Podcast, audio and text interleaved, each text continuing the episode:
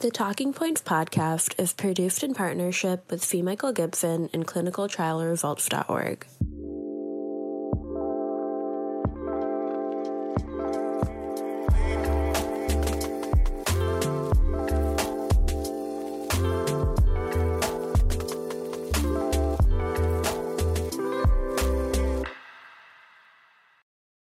Well, welcome to ACC 2021, coming to you virtually this year. And I'm joined by my good friend and colleague, Dr. Steve Nissen. Welcome, Steve.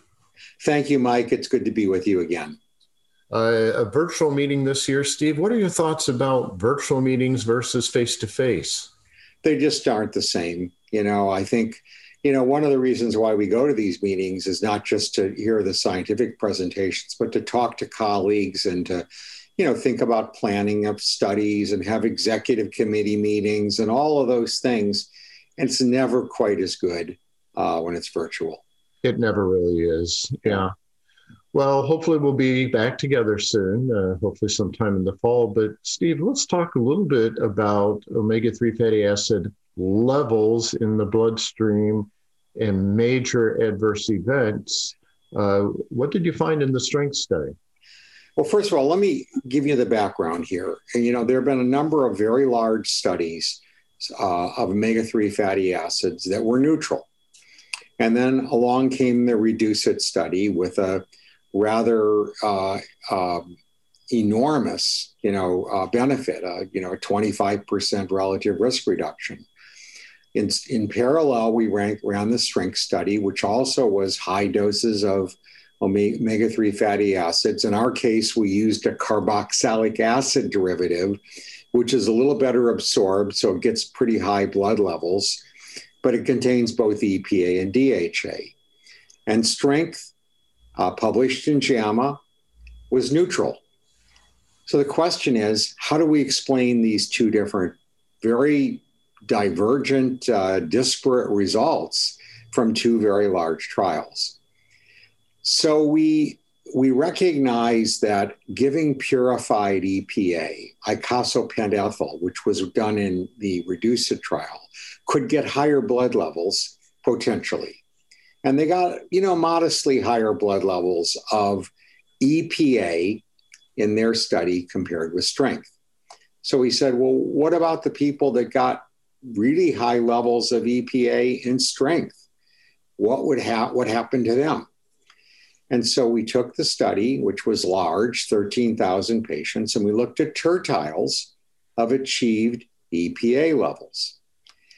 And the second question that we addressed was, you know, could the DHA component somehow or other have been producing harm? Now, it would have had to be precisely as much harmful as EPA was beneficial to get a neutral result they had to perfectly counterbalance. Or you just have to lower the curve, or it, you know, it shouldn't affect the relationship between level and outcomes. It may yeah. attenuate it, but not yeah. the relationship. So know. here's what we did: we looked at tertiles of EPA, we looked at tertiles of DHA, and in the top tertile for EPA, the result was completely neutral. There was no benefit. Uh, so the secondary question was, well, would the top tertile of DHA been associated with harm? Did the hazard ratio rise above one? And it was also completely neutral. The confidence intervals were reasonably narrow, uh, suggesting that it was a you know uh, adequate sample size to answer the question. So we are left with a dilemma. There was a there were three potential explanations for the differences between strength and reduce it. One was that we didn't get enough EPA in strength. And I think we answered that question by looking at the top tertile. Or that DHA was harmful. We didn't see that. The third possibility relates to the comparator. Uh, we used corn oil, which we deliberately selected because we knew it was neutral, and it turned out to be neutral there was no effect. There was no effect on biomarkers. There was no effect on outcome. You know, corn oil was in fact a very neutral comparator. However, in Reduce It, they used mineral oil. and they saw a substantial increase in LDL and in ApoB and a whopping 32% increase in HSCRP.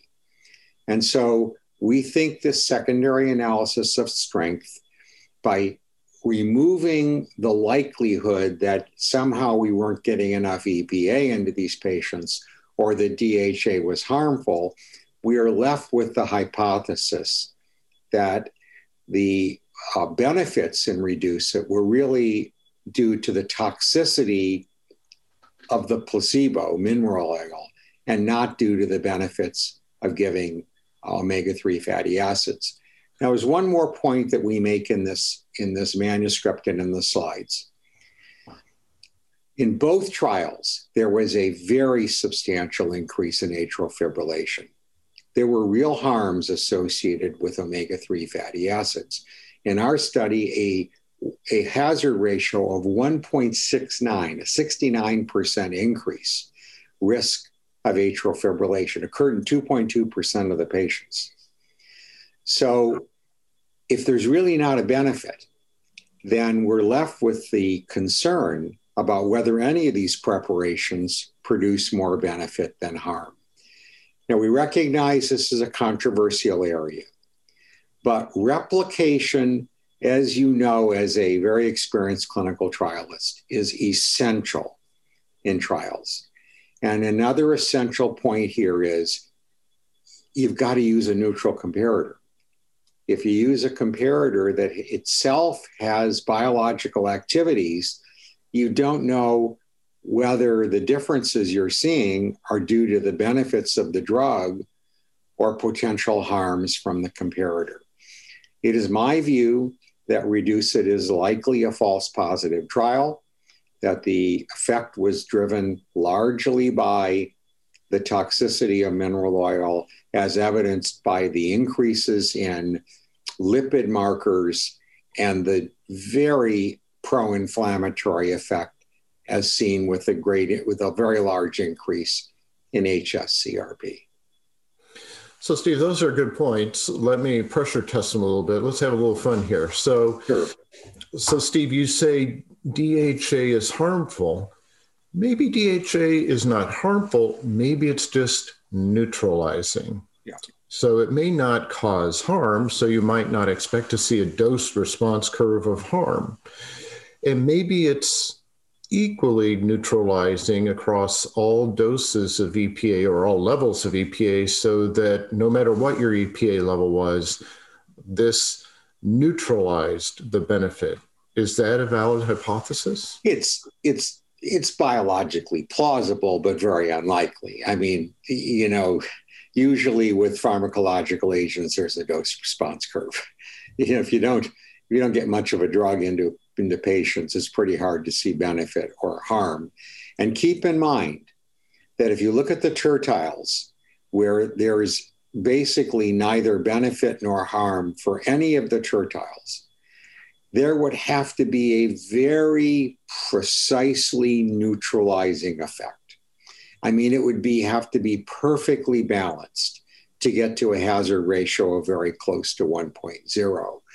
And again, that seems unlikely. You know, you might see attenuation of benefit, you might see a delay in benefit. There are lots of things you might see. But if you look at the Kaplan Meier curves in the manuscript and in the supplement, where we also do sensitivity analyses, everything is just completely neutral. We looked at absolute EPA and DHA levels, we looked at change in EPA and DHA levels.